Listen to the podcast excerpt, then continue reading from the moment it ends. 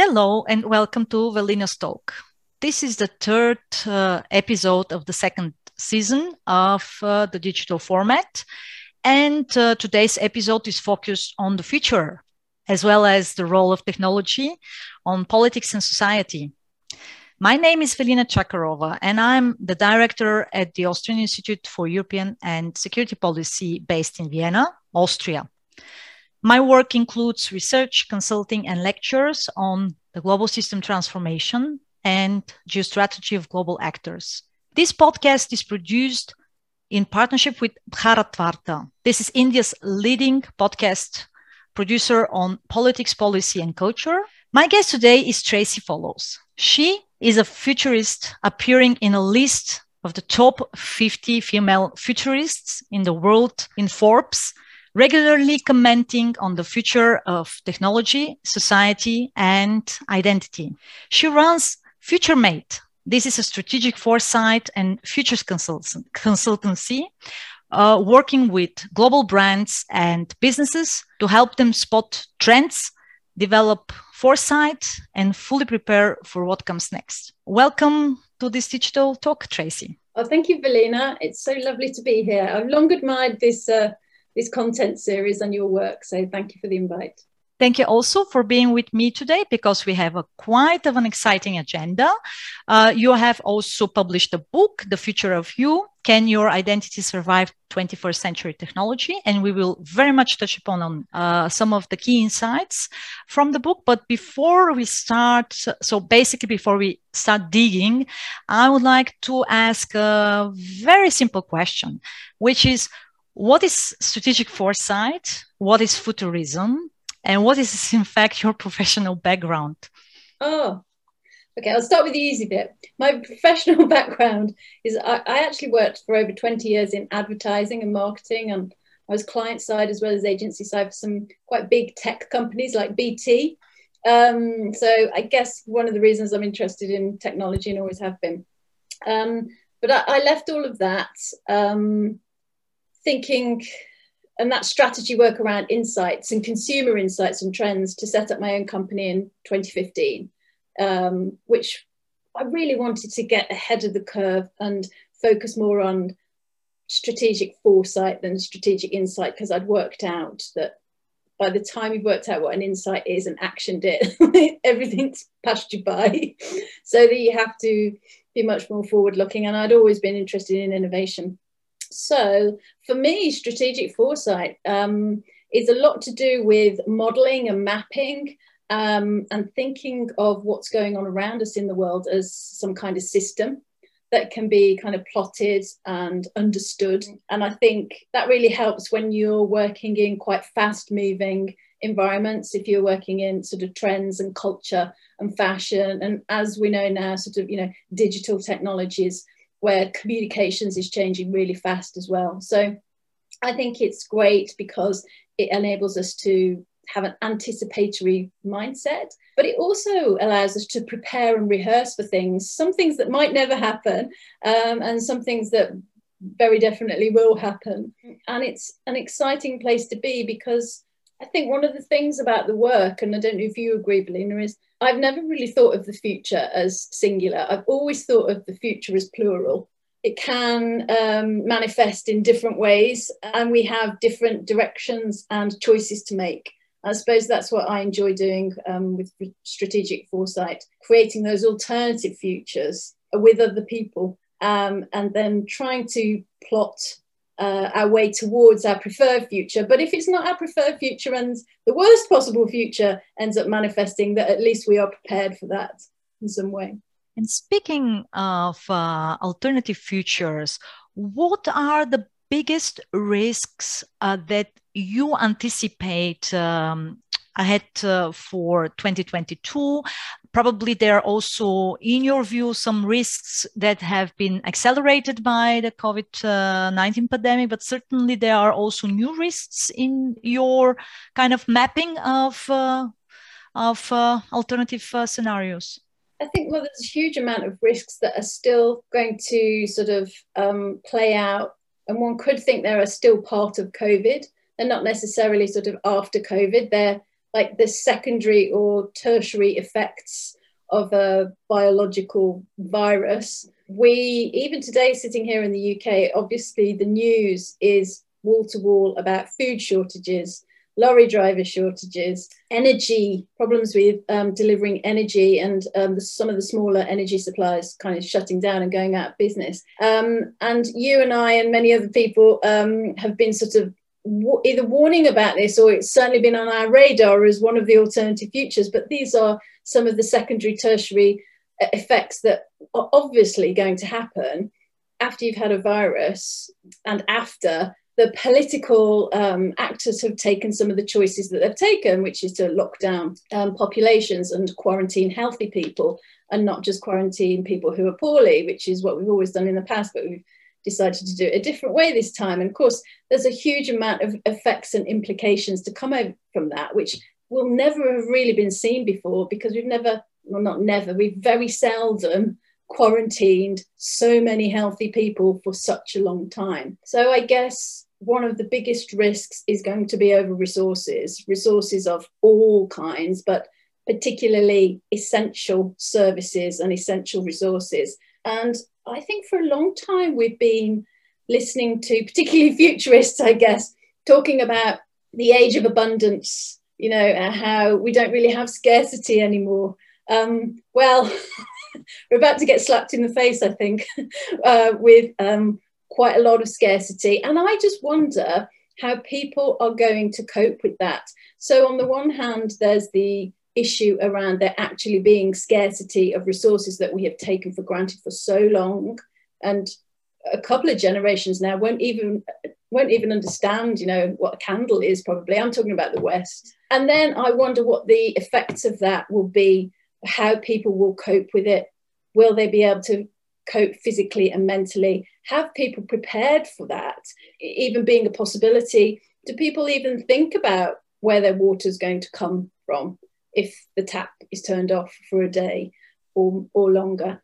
And I guess that is one of the big risks. People might not cope psychologically with that very well, I think. But, you know, that remains to be seen. And on that point, I do think we've got a huge risk with mental health. We've now got generations of school children who I was just reading today, um, the figures around their depleting mental health and resilience. And it's hardly surprising because it's been one thing after another that's hit them and there's been no relief. It's like absolutely relentless bad news, negativity, and sort of apocalyptic sort of visions of the future.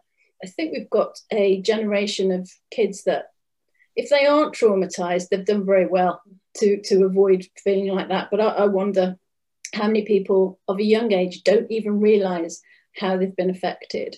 So I think those are two of the biggest biggest risks coming out. And it's interesting you asked me about risks, not threats, because one of the things I think is that we are increasingly talking about risks as if they're threats. Every time I pick up a government piece of, uh, po- uh, like a policy paper, I'm, I'm reading about trends all the time. We've made this seamless, almost invisible um, shift to talk about threats, as if there's nothing we can do about it, and we need to take on a some kind of action that is out of all, you know, out, of all areas of magnitude that we've ever have done before, and take away the personal responsibility of individuals who really are quite used to managing risks given their own individual circumstances or their family circumstances or the context of their local community. So it's interesting you you, you framed it like that, and um, I do think one of the big risks is that we stop talking about risks and we start talking about threats. that would be a bad thing, but it's happening even now. Well, I would even go a step further because you now made the point about the risks and would actually ask you what would be your three uh, most significant systemic risks uh, for the future. And let me just maybe for for the audience um, uh, define systemic risks. I mean this is a new term. Basically it appeared as one following the um, uh, financial crisis in 2007 2008 uh, due to the fact that the Lehman Brothers collapse unleashed uh, a contagion throughout the global financial, economic, and trade systems with unprecedented uh, consequences, what you also mentioned with second, third order uh, effects.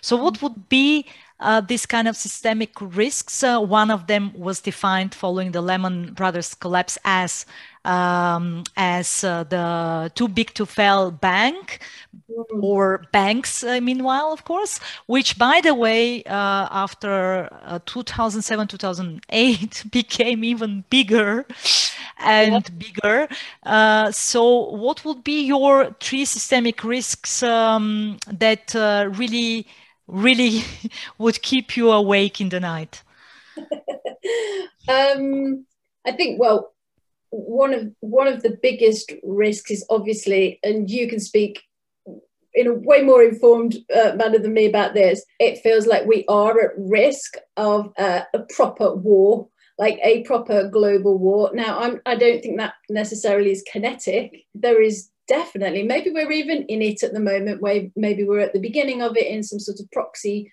version of it but it definitely feels like there's some sort of fourth generation information warfare. And I do wonder about the use of artificial intelligence in that. And that feels like a really systemic risk. Who is wielding the weapons of AI?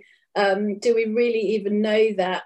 Um, because it feels very much in the background and it's difficult for everyday, everyday people to kind of get their heads around. But what we do know is that there's all kinds of messaging flying around, which feels like we're just watching it. It feels like there are um, certain players having their own battle in the information and media space.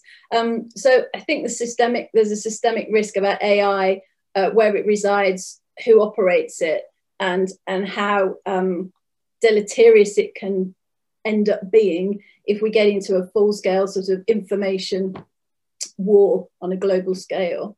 I think maybe another systemic risk is the vast inequality that could, I mean, it's here already.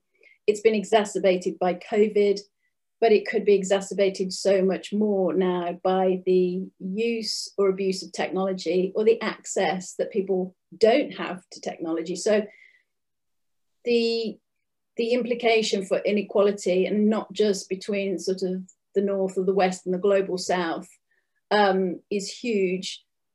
It's huge even in, in nations and regions. And people are used to sort of rubbing along side by side. But I wonder how long that's going to last if certain stratas of society just don't have access to the kinds of technology that is going to be needed to fulfill you know an everyday life in a digital world you know how are you going to get access to essential services. We've already seen it with the COVID passport to an extent. If somebody doesn't want a COVID passport, um, they may even have natural immunity. Now there's a there's a risk for them that they'll be out of a job. Perhaps they'll never be never be able to find anywhere to work if this continues. And then on the global scale, I think we're going to have a huge amount of migration continuing. We've seen it on the southern border of America. We've seen it in other places. We've had our own sort of um, you know our own challenges with it in in Europe in the past 2015 16 um, but I imagine this with COVID um, is going to create a lot more migration as well. And I'm not sure you'll know better than me where and how that's going to happen but I think there's lots of people already preparing for that and, and trying to trying to put some policies in place. But quite frankly I don't think many policies can really can really overcome that. And I, I, wonder how welcoming or not, you know, certain nations are, are going to have to be um, to help everybody in the round. And I'm wondering about a third systemic. I mean, I guess it's the climate. It's the the work around the climate. Is the climate really an emergency point? Are we really on red alert? I wonder about that. I, I mean, I've always been a conservationist. I always believe in the conservation of the climate. I'm not 100% convinced that we're really in as much an emergency as, as we think. But if we don't sort out this point about energy and we allow China to continue, I know they've said that they're going to pull back on some of their coal-fired stations. But um, I mean, there's two things that could happen here.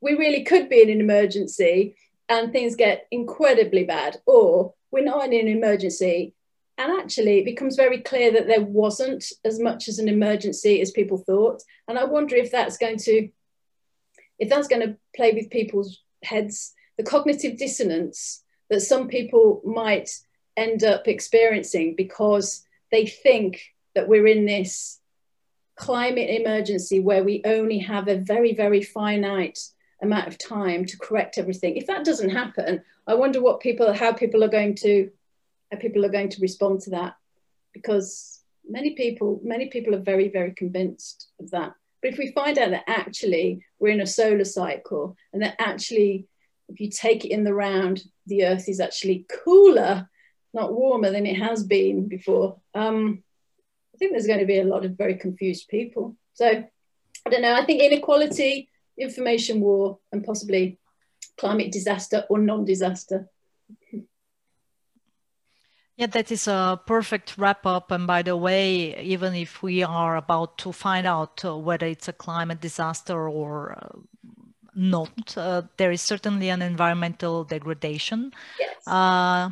Taking place in all relevant um, socioeconomic uh, systems, and that will affect uh, all the uh, the rest of systemic risks that you've actually mentioned, because that would mean that people will have to move towards uh, more wealthy nations, uh, you know, to find jobs. Exactly. Migration will increase uh, the scarcity of water and other resources will inc- will in fact increase. So basically everything is interconnected uh, the one way or the other. And uh, which also means that the sum of these systemic risks will uh, get further accelerated by the um, by the factors you've outlined which is uh, really really something to worry about but there are also uh, major shifts taking place right now in uh, society, in politics, in economics, in technology. Would you like to also to point to some of these major shifts that you actually pay attention to uh, in your um, in your uh, future scenarios or in your also trends analysis? Uh, is something that really uh, catches your your attention when it comes to the shifts of change? Well, one of the interesting things I think is that um, there's obviously a big trend in demography um, with populations becoming older and younger populations who um, are really going to bear the burden of looking after those the, the older populations that are getting increasingly older. Um, but then, of course, with everything that's happened with COVID and the um, quantitative easing and the economic um, solutions that governments thought they were finding, we burdened future generations even more uh, financially. So, I mean, that that is a that is another huge worry. But the changing demography is coming at an interesting time where not everyone, but there are some key figures in culture who are promoting immortality. So at the same time that we seem to have um, we have some challenges around an aging population yeah all the all the challenges that, that that's going to bring we've got some billionaires thinking and talking about and requiring investment for a huge amount of work in sort of literally immortality so we've got this strange attitude towards health wellness and the cycle of life and death i think at the minute and it's almost like we uh, culturally we've become afraid of dying afraid of giving up af- afraid of the cycle of renewal. And I think that's kind of interesting. And also, it could have some quite quite big consequences. It's almost like it's following the shape of our attitudes towards technology that we think it's going to be progress forever and it's to the right and upwards on a chart all the way advancing and progressing and getting better over time. Whereas actually i mean i suppose, I suppose the social change model that i have is more of a cyclical one. Uh, trends, you know, things, there are more of things, there are lesser things, things wax and wane over time, really like the cycles of nature. And I feel that we're more a part of the cycles of nature, but we are almost transplanting ourselves out of nature into a technocratic, scientific, progressive model, which sees us going on forever.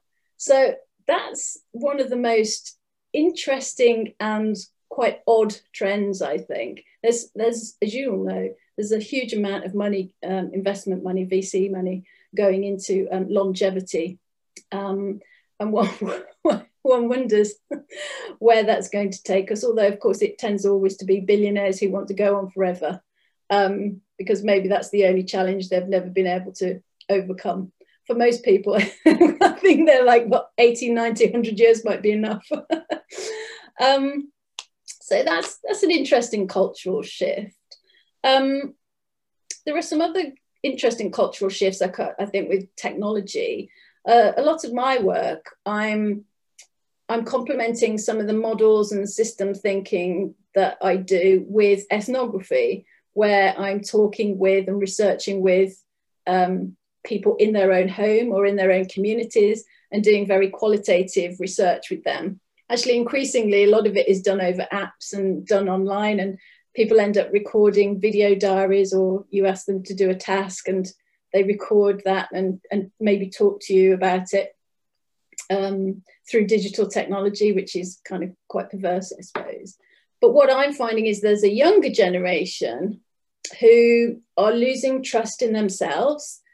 They're they're losing, I don't know whether they ever had it, but they're losing their sense of instinct um, and their intuition to make good decisions, I feel. And part of this is because they've been reliant on technology for so long. So whether it's Netflix telling you whatever the, the next thing to watch is, or it's uh, Alexa um, turning on your lights or choosing your next music track. Um, I mean, those are flippant examples, but they're everyday examples. I've done lots of research with the younger generation, and I'll probably call it, I suppose, they're, Gen Z, early 20s, where they literally are saying, I would like an algorithm, I would like AI to tell me what, um, what best suits me, you know, in terms of fashion, because I'm a bit worried that I'm going to choose the wrong thing for myself. So that's that's kind of that's weird to me because I, suppose I would have thought, well, that's what a best friend is for. You know, that's what people around you is for. You may um, look for other people's counsel, but you know, over time, you kind of build up a wisdom about that, and you get to know what suits you and what your style is, and so it shouldn't be that difficult. And I think what's happening is because so many decisions, because we're outsourcing so many decisions to the technology, the technology makes the decision essentially, and then the data on that decision feeds back straight to the machine, not to the person. I don't think they're building up any sense of wisdom which helps them to act intuitively in the future. So they're not getting the feedback as to whether, well, that was a good decision or that was a really bad decision. That didn't suit you at all. That went really badly. Don't buy that again um, that feedback doesn't come to them. It goes to somehow goes to the machine, and so there's a whole there's a whole feedback loop that's missing. So I, actually, when I was doing one piece of research, a guy said to me, "Well, I'd really like the fridge." to tell me when I've had enough calories that day and lock itself down so that I don't overindulge. And I thought that's fascinating because if I wanted to go to the fridge and overindulge, I'd have to have a word with myself, and maybe there would be an internal battle of wills, and then I would have to take action or not and make a decision. Um, they don't want any of. I'm not saying all of them, but it's an interesting insight I think from a lot of my research is that they would rather have the machine regulate them than kind of regulate their own behaviour themselves. And so that again is quite a big shift, I think, and one can play that out into the future to a point where maybe one isn't making many decisions for oneself in everyday life, that it's all been outsourced to machines who are seen to be objective, but quite frankly are obviously less human and perhaps it does more harm than good in the long term.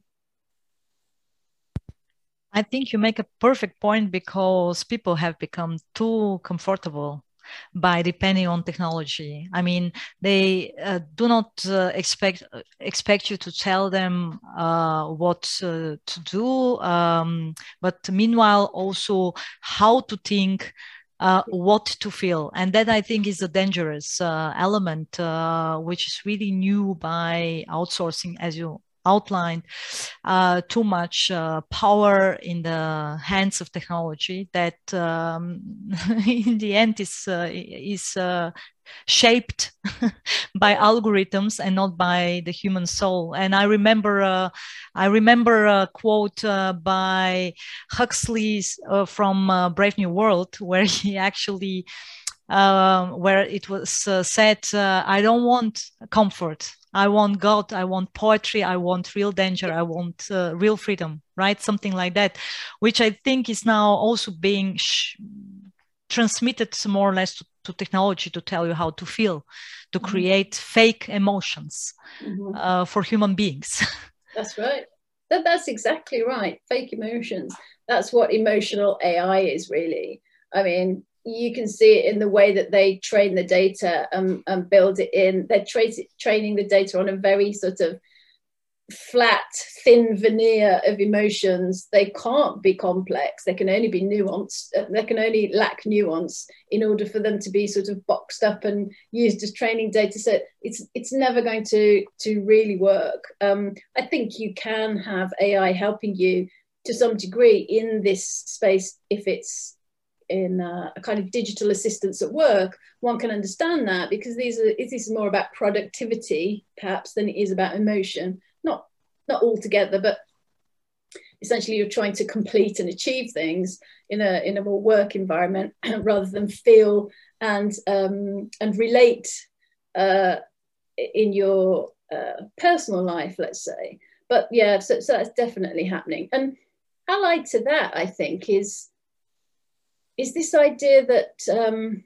of these virtual worlds being. I find this fascinating that the virtual worlds that this generation are kind of tinkering with and exploring in and developing their own kind of uh, personas in are real worlds. So virtual influencers are seen as real friends, even though they are not a real physical being. It doesn't really matter because the story of their life that you can follow on all of these different platforms and to an extent be involved and engaged with is as real as anything that happens in real life. So that's another very interesting cultural and societal trend. And it's what's it's what's partly what's making us so interested in these virtual and fictional worlds because we can build them with the values and the standards that we want rather than the values and standards that we end up uh, experiencing real life. If we don't like those values and standards in real life, we actually have to get into a messy, complex con- uh, confrontation with somebody, or we have to learn how to persuade others to our point of view. Well, you can sidestep all of that if you're in a fictional world where you're literally constructing the ethics or the values or the standards and even placing the people only the people you want in it in it so i think you know our expectations of how difficult or easy life should be or how well designed it is to our own desires um, is changing again. And we're seeing a real pulling away between the real world and the narrative of the fictional world. Um, and again, who knows what that is doing to our to our um, to our mental states, to our psychology. It's going to be a fascinating 20 years time, 30 years time it's going to be fascinating to to see the impact of that i think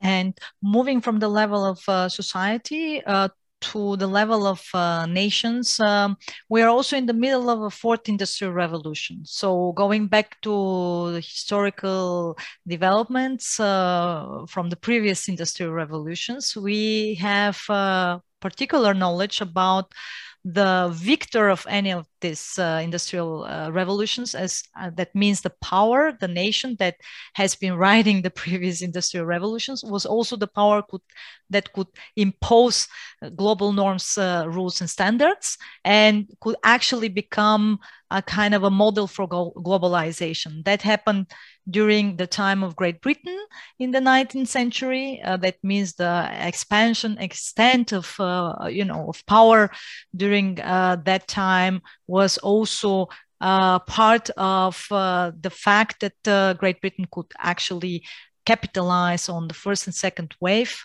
of mm-hmm. um, the industrial revolutions. And then us did the very same thing uh, in the in the 70s um, during the competition with the soviet union.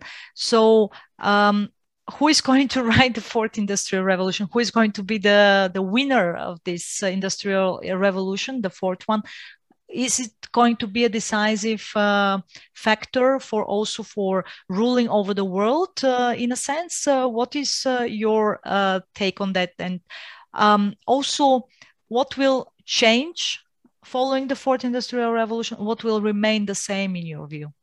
I guess it depends how you categorize the fourth industrial revolution. I suppose i see it very much in the sense of since the 70s we've been in a kind of I suppose it's like 50, gosh, 50 years, a 50 year kind of um, paradigm of information technology, um, following on from sort of the auto, following on from steel, following on from our iron. We've had those industrial revolutions. I very much feel like, and I have for a long time, I've been saying for a long time that we move, we're moving into and have moved into information biology. Um, and I think that's that's obviously allied to the fourth industrial revolution of you know the physicality and the biology and the and the digital digital nature of everything. So um, it's going to be a very interesting paradigm. It's funny in a way that this information biology fourth industrial revolution has kind of been kicked off by covid which is a biological virus. But of course the way in which we think of treating it in a sense has taken all the rules and norms of like software. So i think it's it's a it's a classic case of that information technology and biology coming together and really signifying this is the start of the fourth industrial revolution properly um, and of information biology as a paradigm. Um, who's going to be the winner is very interesting because in the past it has been nations of course. I wonder whether it's it's not really about nations anymore maybe it's about the kind of regime or system or governance structures. Maybe the winner ten, in the end is a collection of more authoritarian regimes who take the information biology paradigm and use it to their own advantage to control their populations. Or maybe it won't be that at all. Maybe it will be, you know, more freedom loving, democratic, in the past liberal democracies um, and that actually um, there's a much more sort of decentralized way of using a lot of these technologies in a way that um, still confers upon people their personal responsibility. Um, so I guess I I wonder whether there's more of a more of a merging of certain certain power brokers or strata in both China and the US, for example, um, who could use information biology to their own, you know, their own means. Um, I know you think that I, I, have heard you talk at length about the bifurcation of the of the world, um, and so one could think, well, maybe China will win out on this information biology. But then maybe you say, actually, it's the world's military powers. It doesn't matter what nation they come from. Maybe it's the, the most powerful military um, parts of many nation states that collect together to actually make a success of, of this uh, fourth industrial revolution. I think one thing's for sure at the moment, it feels like the fourth industrial revolution is certainly creating some kind of new neo feudalism, some kind of society where it feels like there is for the, for the, for the mass mainstream, the 80, 90% of people, it's some kind of digital slavery. And I think that is the thing that um, we really need to avoid sooner rather than later. And so it's hard for me to see it as a as a like a a national winner. It feels like there are other powers at play, but you can probably talk. Obviously, much uh, greater expertise about that than me so probably as you as you make the point there will be a kind of a merger between a nation um, or between nations and uh, big uh, tech companies in a sense that uh, only that way it is possible to uh, establish control and uh, in fact become a winner out of the fourth industrial revolution because it won't be sufficient for a nation for a single nation to uh, to ride the wave uh, on their own. Even though that if we look at uh, the current uh, state of affairs, uh, the major tech companies in the world are either American or Chinese ones, and there is a very minor share of uh, the rest of international companies um, in that particular sector. But what is obvious is that the big tech is here to stay. The, the big tech has overwhelmed, uh, basically took over from uh, the big uh, oil and from the big banks. Mm. And um, the question that comes to my mind is what role the big play uh, the big tech will play in the future um, but also you mentioned artificial intelligence and um, uh, there that, that is uh, an additional question uh, to you what what will be the, the real role of artificial intelligence. Where do you place artificial intelligence in in this whole equilibrium? Um, yes so just um, to finish on the previous point one of the, things that one of the ways i think we can see this shift on the fourth industrial revolution is we're moved from the the um, military industrial complex to the to the I guess it's the military pharmaceutical complex. It feels very much like that to me, which is the move from industry to information technology and now information biology. And it's the pharmaceutical players that seem to be at the moment kind of uh, at the the flagship of that, I guess. Um, yes, big tech. I mean, it's always struck me as interesting to hear politicians talk about how they're going to regulate and break up big tech and we've seen these antitrust movements um, come, you know, coming to Congress, same in the EU, same in the UK, but nothing ever really happens. and the reason it doesn't happen is because the politicians know that they need the big tech platforms to win them votes and to carry out an election for, to enable them to canvass. I mean, it's kind of weird in a way when you think about if you do think about Facebook as a as the size or certainly having the power of a nation state.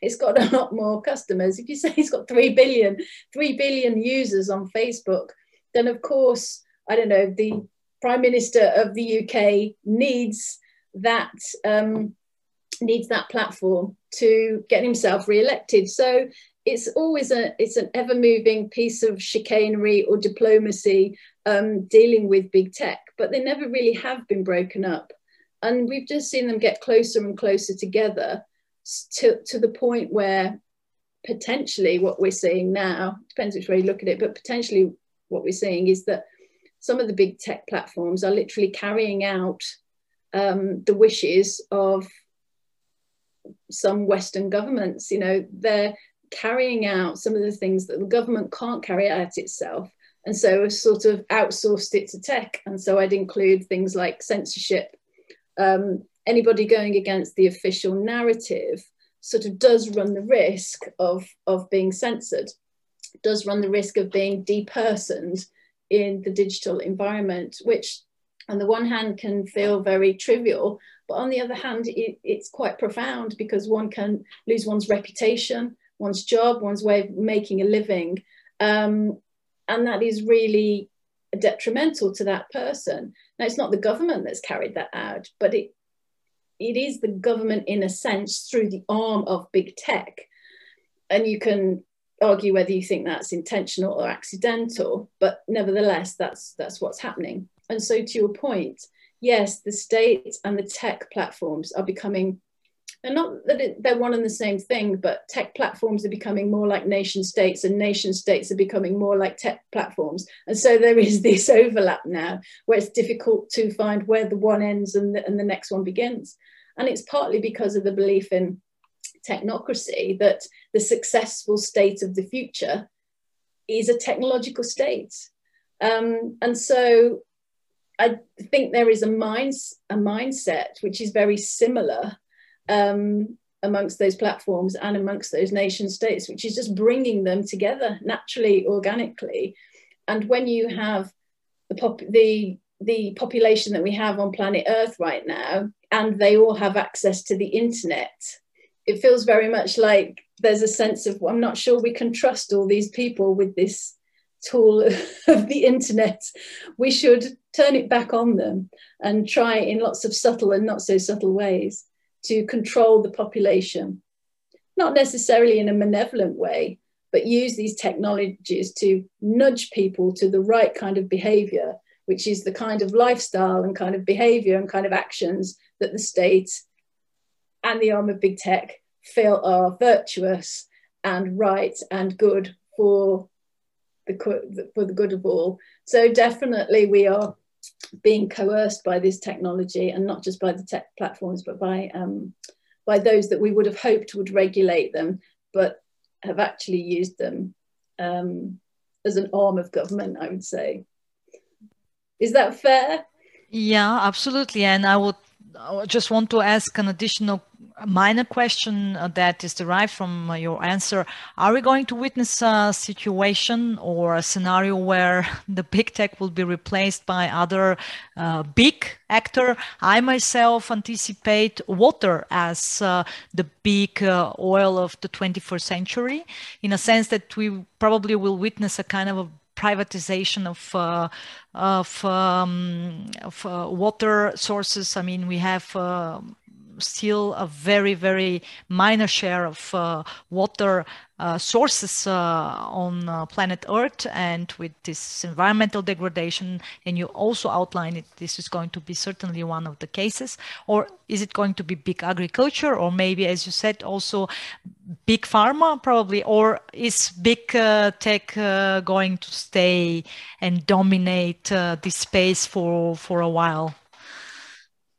Well, I think you're right in terms of the resources, but I wonder if it's just on Earth. I think the, the thing about big tech is the billionaires involved in big tech aren't just interested. I mean, kind of in a way, they're not really interested in Earth anymore. I mean, yes, they'd like to control the population, but they're interested in the opening of the commercial and trade routes out in space and, you know, get, gaining gold or gaining water from these asteroids. And actually, I think that's the. Um, the potential for the future in that we might be thinking about the Earth's planetary resources, um, what might happen to those, but they're probably thinking about the interplanetary resources because their their heads literally are, no pun intended, in the clouds, in that they have they already understand that we are moving into the cloud and up and off and away from the land. And therefore, why would we be restricted in terms of anything that was done, any resources that need to be gathered, any, um, any laws and regulations that now need to apply on any technology that needs to um, be implemented, I'm pretty sure they're thinking about it in an interplanetary context. And as we know, they're already thinking about the internet as an interplanetary um, connectivity, network connectivity. And so, who's going to win out there? It'll certainly be some of the big tech players that we know now, but there will also be new players come into the into the, the system, the enhanced interplanetary system, I think. Um, so I'm sure Bezos is, is ready for a new and uh, vibrant challenger in that um, sort of enlarged worldview, I think. And speaking of uh, new feudalism uh, 2.0, which you also outlined, I remember when, um, in fact, Bezos went to space, that there was a there was a lot of bashing coming from organizations and uh, from the society, how the Earth's wealthiest person um, yeah. basically worth over 200 billion uh, US dollars, uh, thanked his customers and also his employees, uh, even though that he's no longer now with Amazon, but he basically thanked all of them. Uh, financing it. Financing his trip, yeah. while we know that the median wage, the average wage, probably is below 30,000 uh, US dollars uh, a year, which is absolutely ridiculous thing to do. But uh, it what perfectly fits. It? Nothing we don't do anything about it and the and the politicians don't regulate it in the correct way so we just go on. Which perfectly fits into this scenario that you've outlined uh, for us um, you know by giving so many examples also on um, on uh, possible or alternative uh, futures. And speaking of uh, futures, there is one specific uh, future I would like to touch upon, and that is linked to your book, The Future of You. Uh, can your identity survive 21st century technology? So your book explores a lot uh, uh, the the, um, the way how emerging technologies uh, such as the AI are in fact affecting um, personal identity. So is your identity is your identity going to survive the 21st century technology? That's my first question. And whose identity is going to survive? Whose identity is not going to survive? that's that's such an interesting way of putting it. I hope it survives long enough for this show because we will be in trouble, won't we? If my identity, if I turn up like that guy who was in that um, that legal hearing who turned up as a cat. Uh, do you remember that? Did you see? You remember? He was like, "I'm not. I'm here. I'm not a cat."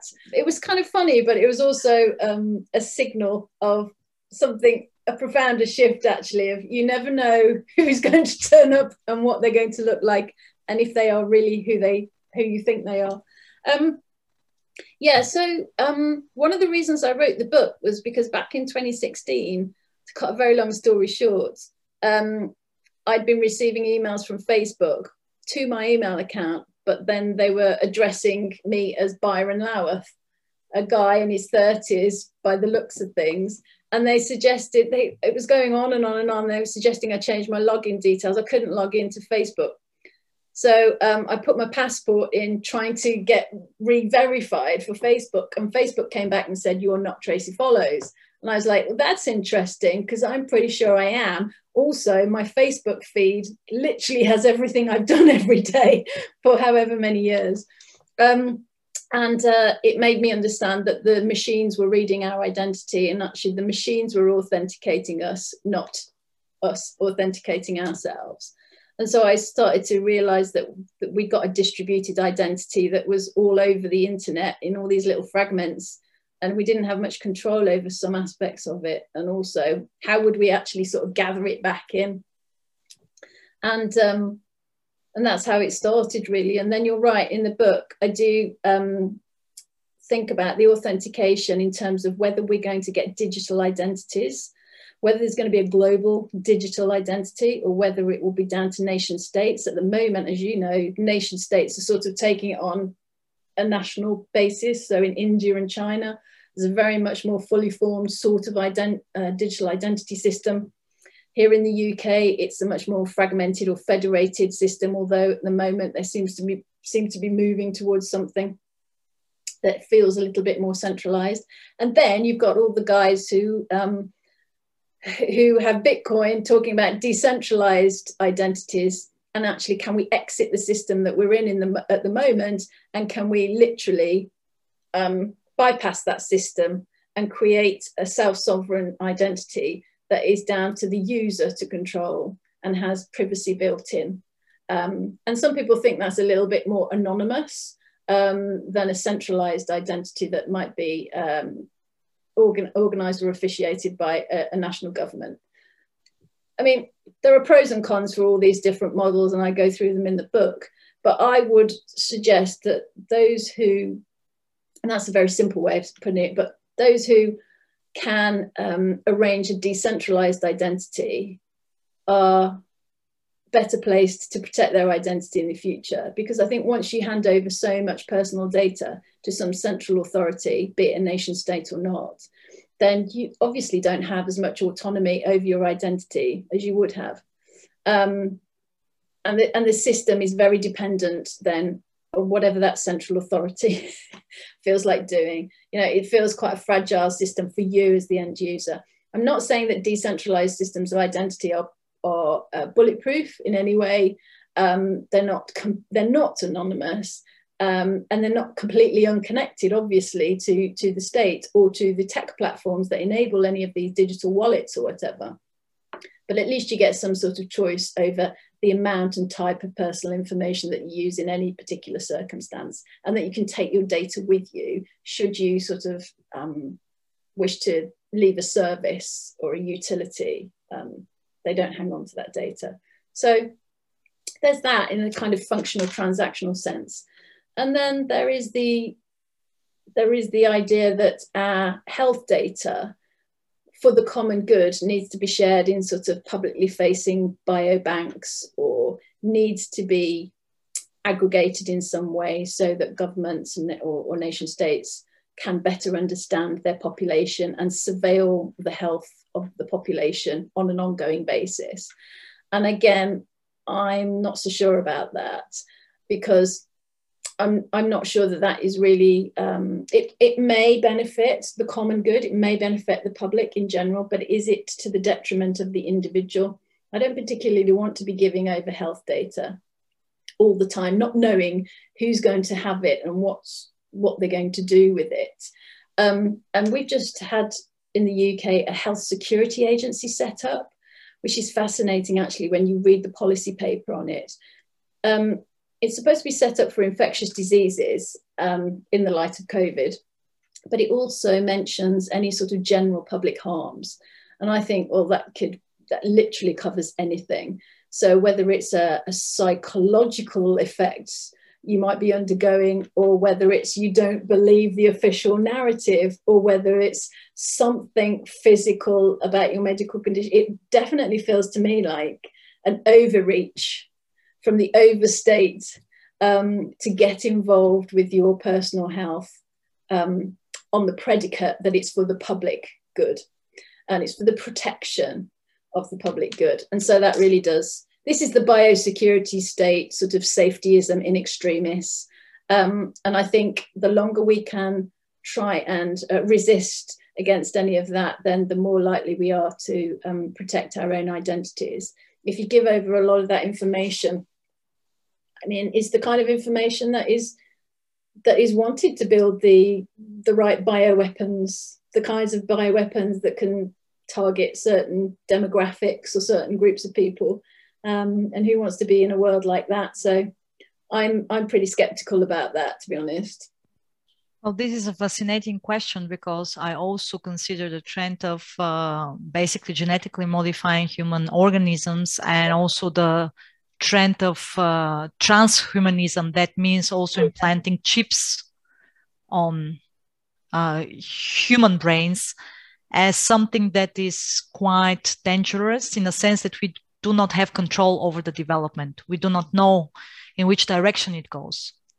Yeah. and so, yeah I am a fan of this idea of morphological freedom that you you have bodily autonomy and you should be able to live out your life in any substrate you want. So whether you want to upload your brain or whether you want to um, completely change gender or whatever it is, morphological freedom for the individual uh, is um, is completely understandable. Um, what is difficult is that in order to achieve any of that, you're you've got to re- you've got to rely on technological tools and those belong to somebody. So if you want to i don't know learn a new language and you want to do it you, you haven't got that many years left and you want to do it by implanting it straight into your brain. So i can speak to you in german or french which i don't speak naturally let's say.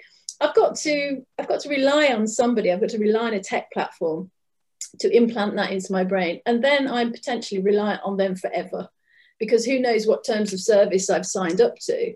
It's not like just scrolling through your photos on a social media app. It's literally like, you know, the uh, the way I talk about it is that the we used to visit the internet and make use of AI, and now it's visited us, and it's with it's within ourselves. So we've always had the psychology of the self and the biology of the self, and that has now been joined by the technology of the self and I don't think we quite realised the ramifications um, of us having a technological self um, because it's difficult to have one when we don't own or control the technology that is uh, helping us to achieve the technological self. It's always going to it's always going to come back to a platform and their terms of service, which, as we know, can change overnight. And given that given these developments, are we going to witness also something that I called the digital inquisition of the human soul? Oh, yes. I think I don't know exactly what you mean, but I can guess that exactly. In fact, um, I wrote something the other day about this um, digital phenotyping, where um, the devices around you are collecting data from you, personal data from you all the time, but also they're collecting data from the environment around you because they obviously can pick that up. They put it all together and they start to diagnose you. Um, and it's it's gone beyond tracking and monitoring into diagnosis, which is interesting because again, that's the language of biology and and med and uh, healthcare, um, not just information technology. So again, another signal that we're in the yeah, um, information biology paradigm. So yes, and as we heard, I think only two days ago, Amazon now want to monitor us whilst we're asleep. So that's nice. Um, um, it's for our own benefit, obviously. uh, so they can sell us stuff. Well, if you dream, if you dream of a new deck chair, yeah, they'll have sold it to you by the time you've woken up. what comes next then? Telling us our wet dreams in the morning, probably. Probably. I imagine they'll just um, they'll make those public on your newsfeed um, whilst you're asleep. I mean, we've got we've got on Twitch now um, many uh, people sitting watching other people sleep for hours and paying even to watch other people sleep. It is fascinating. So data is uh, definitely something that is going to uh, remain a big issue. Who is collecting it? Who is having control over it? Uh, who is using it against whom, be it nations, corporations, or uh, individuals. Mm. And uh, if you want to learn more, more about these topics, you definitely have to uh, buy the book uh, of Tracy Follows um, the future of you can your identity survive 21st century technology tracy i really want to thank you for this wonderful conversation if you have uh, probably a, some kind of a final final remarks or final uh, final words for us uh, in a sense to give us a, maybe a little bit of more optimistic uh, picture yeah. of the world uh, the floor is yours. Fair enough. The answer to the question, can your identity survive 21st technology, is yes. It's just that we need to be much more aware of some of the things that are going on at the moment, debate and discuss them more. And if we're not happy with them, lobby the people who have the power and influence to change, to help us change things and uh, resist um, what we know will end up in a sort of technological tyranny, but it's perfectly possible and doable. We just need to be more aware of it and more action orientated about it. So that's that's what I that's that's what I was hoping to achieve from the book. So just to make more people aware. And this is, I think, a perfect ending. I can only call sign, find your tribe, your community, your like minded people to actually be more active, uh, more also um, aware about all of these trends, all of these uh, possible uh, risks, uh, which also are not uh, final. Yeah. Uh, we determine our future and our actions or non-actions actually determine the future right? Yes let's write an alternative future to the dystopian one. And the alternative ones right. So uh, you've been listening to and watching tracy follows. She's a futurist. You can find her on twitter under tracy futures. Uh, you can also check her webpage tracyfollows.com thank you very much for your excellent insights Thank you, Velina. Thank you for tuning in to this episode of the Bharatvaarta podcast. If you want to see more content like this, then don't forget to subscribe to our channel. We started Bharatvaarta to facilitate long form discussions on politics, policy, and culture. We don't necessarily endorse anything that was said in this episode. If you wish to offer us feedback, do reach out to us on social media. We are at Bharatvaarta on Facebook, Twitter, and Instagram. You could also get in touch with us on our website, www.bharatvaarta.in. The links are in the description below. Until next time, stay safe, take care, and Jai